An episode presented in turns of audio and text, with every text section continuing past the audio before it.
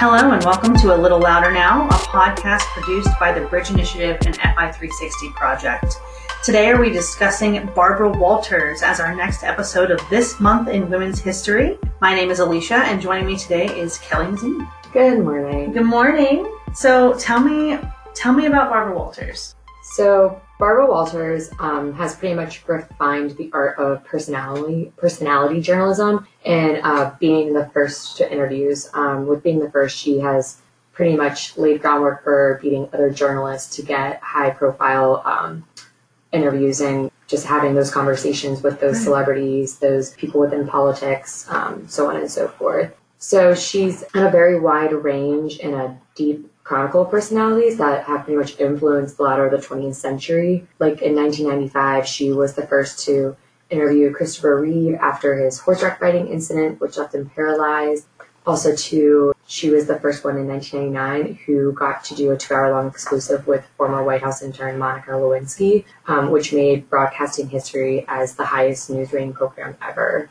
Um, and then just kind of while doing a lot of the research on Barbara Walters, I found it interesting that this was something I didn't know was earlier in her career um, when she was on the Today shows in 1961. Um, she actually had to lobby for a breakthrough assignment, which was to travel with First Lady Jackie Kennedy to a trip to India and Pakistan. That's really interesting. Mm-hmm. I, I also noted that when she was on the Today Show, she had an outstanding interviewing ability and she was very popular with viewers, so she received more airtime on that program. And even though she was a significant contributor, she had no input in choosing a successor for Hugh Downs when he left in 1971. They didn't hire her to run the show, even though she was second in line basically at that mm. point. So Frank McGee was hired. McGee refused to do joint interviews with her unless he was given the first three questions. And she was not named co-host of the show until McGee's death in 1974, when she was officially designated Walters as the program's first female co-host. That's just crazy that she had been in that position. Yeah, I, given I, the opportunity after even proving herself. Yeah, I, I just felt like it wasn't it wasn't fair. yeah, I agree. I don't think it was fair. it was not fair. She was the first female co-anchor of a network evening news. She worked with Harry Reasoner on the ABC News flagship program the ABC Evening News. She earned an unprecedented $1 million per year on that show. She was also a co-host and producer for the ABC News Magazine 2020. She debuted as a co-host on The View in 1997. She still is the executive producer, even though she retired in 2014 as the co-host. My biggest memories of Barbara Walters were those big political interviews that she had. Like you talked about Monica Lewinsky. I remember her interviewing Margaret Thatcher I don't know why that that is the one that sticks out to me, but I remember her interviewing a lot of people that nobody else could get interviews with. So Boris Yeltsin, Vladimir Putin, Fidel Castro, Indira, Indira, Indira excuse me, Gandhi. She spoke to Al Gaddafi, King Hussein of Jordan, King Abdullah of Saudi Arabia. I mean, the list is so mm-hmm. long. She also did interviews with pop icons like Michael Jackson and Katharine Hepburn and Anna Wintour and Sir Laurence Olivier. She actually considers her interview of Robert Smithdas, a deaf-blind man who spent his life improving the lives of others who are also deaf-blind, as her most inspirational interview. She remembers that as the one that really touched her the most. But I, I just am really impressed with the trail that she blazed in terms of getting paid for the work that she was doing, getting the title for the work that she was doing, and then getting those really great interviews. I agree with that. And I mean, it just kind of goes back to like, she also was chosen to moderate the third and final president, presidential debate between like Jimmy Carter and President Gerald Ford, which back then that was in the 70s. And I feel like that was probably mostly done by a man up until that point. Mm-hmm. Yeah, it probably was. And I think I think her comfortability with all of these icons and, and famous people and, and world leaders on the political spectrum come from the fact that her father was in show business. He was a booking agent and his job wasn't actually very safe in terms of like financial safety. So he won and lost several fortunes during her childhood. During the good times, he she would remember going to rehearsals at nightclub shows that he directed and, and produced, and he would let her be backstage with the actresses and dancers, and they would make a huge fuss over her and twirl her around, and and then she would go get hot dogs with her dad afterwards. That was just the norm for her. That- She yeah. she was used to being around all these celebrities, but it. I think her father being in this show business, yeah, it really helped her just become comfortable because, kind of like you said, she just saw all these celebrities just twirling her around. But that really also helped with her career because then she had that comfortability with anyone she was interviewing. So she would be able to just ask them all of these questions and kind of pour into their soul and get them to cry over something so simple as asking about their parents or Right. asking some, things along those lines. Right, and I, I think that she she was comfortable with them because she had that exposure, but I think that she also she wasn't afraid. You know, in that time when you did an interview with someone, they would say, "Okay, these are the questions that are off limits." You know, and I'm sure that she stuck to that, but she also would sort of toe the line and ask the questions that nobody else would ask. I remember in the Monica Lewinsky interview at the end, she asked, "What will you tell your children about this when you have them?" And Monica was like, Well, I'll tell them that Molly made a big mistake. And Barbara Walters pans her face to the camera and says, Well, that's the understatement of the century. And it was like so sassy. I love it. I think it's great. It's true though. Like it's a it's a blunt comment, but right. it's also something that like is probably one of the most known things about Clinton's presidency. I Right. think that's something I know more about his presidency than His actual than what he actually yeah. did when he was in office, which Which is a sad state of things. it is. but I, I do think that Barbara Walters was just very good at getting people off kilter. And so they would answer questions for her that they really wouldn't answer for other people. I would like to note that she was born in 1929, even though she said 1931 in an interview. It's 1929. um, in Boston, two descendants of refugees from the former Russian empires that were both Jewish. Her grandfather was born in Poland and emigrated to the United Kingdom, changing his name from Abraham Isaac Warmwater to Abraham Walters.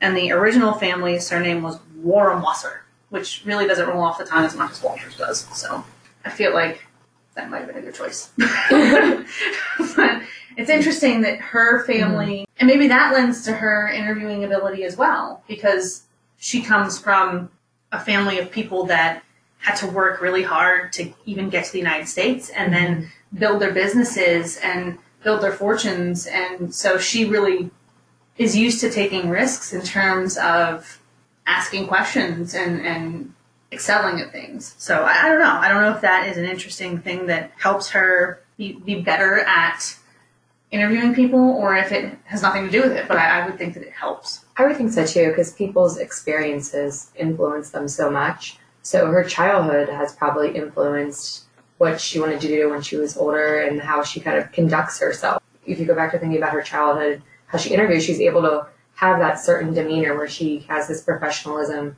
while still asking all these questions um, that were influenced by her childhood. I agree. There were moments that were really great, like spinning around with these famous people in nightclubs, and then there were other moments in her childhood when her father lost a fortune Mhm. that were not great. So at one point, she said that he lost his nightclubs and the family penthouse in Central Park West, and he her her father he had a breakdown and he went to go live in their house in Florida, and the government came and took the house, they took the car, and they took all the furniture in the house, like left them with nothing to find your grace and poise, you know, in a moment like that, and then, you know, interviewing someone who's a difficult interview is nothing compared to that.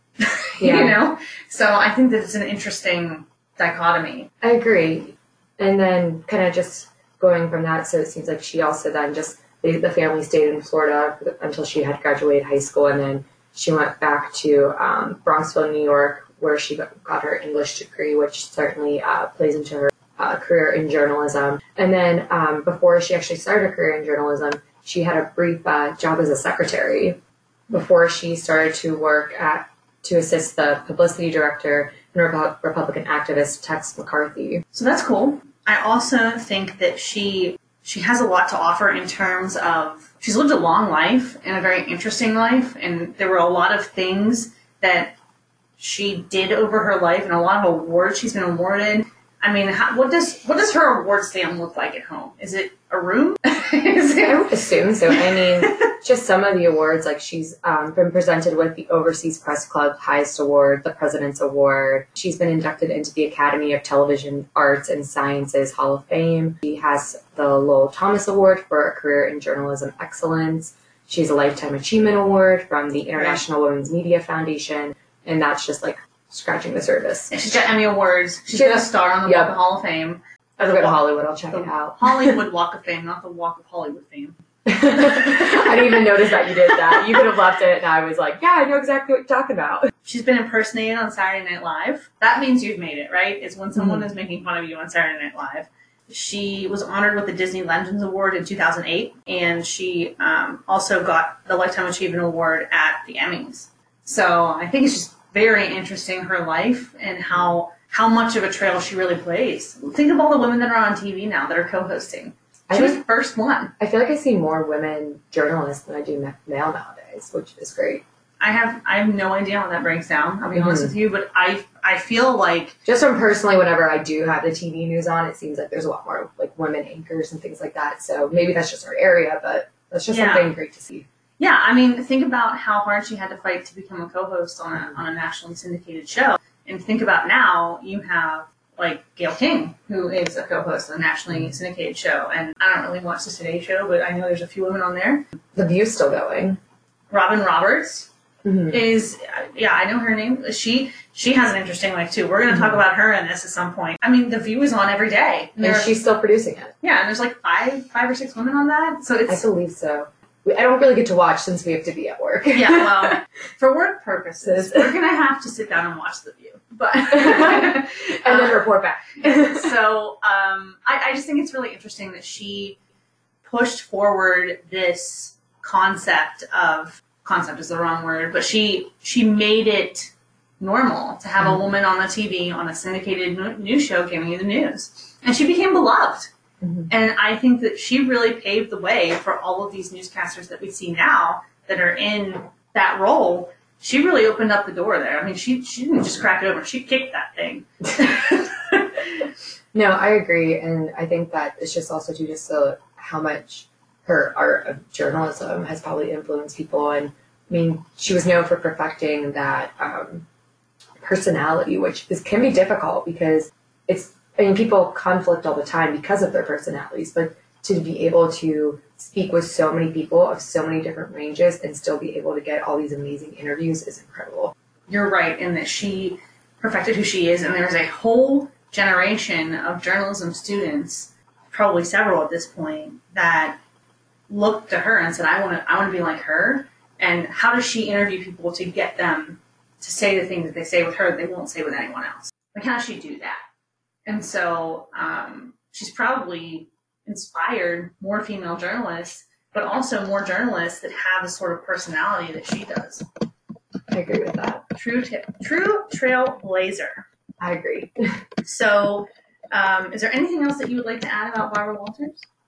I feel like I need to watch her three hour special. I haven't gotten to do that yet, so I think I'm gonna make that on my list of things Yeah. to do. I want to watch that too. So, all right, we're gonna report back with how the three-hour special went and what we thought of it. But I'm sure we're gonna love it. So we we want to thank Barbara Walters for her trailblazing, and we want to thank you for spending your time with us. Again, this is a little louder now by the Bridge Initiative. Thank you, Kelly, for this great conversation. And if you, listener, have any questions, topic ideas, or if you'd like to join the Bridge Initiative community, email us at bridge at fi360.com. You can also support the podcast without spending a dime by leaving us a review on iTunes or wherever you get your podcasts. Until next time, we want you to all get a little louder now.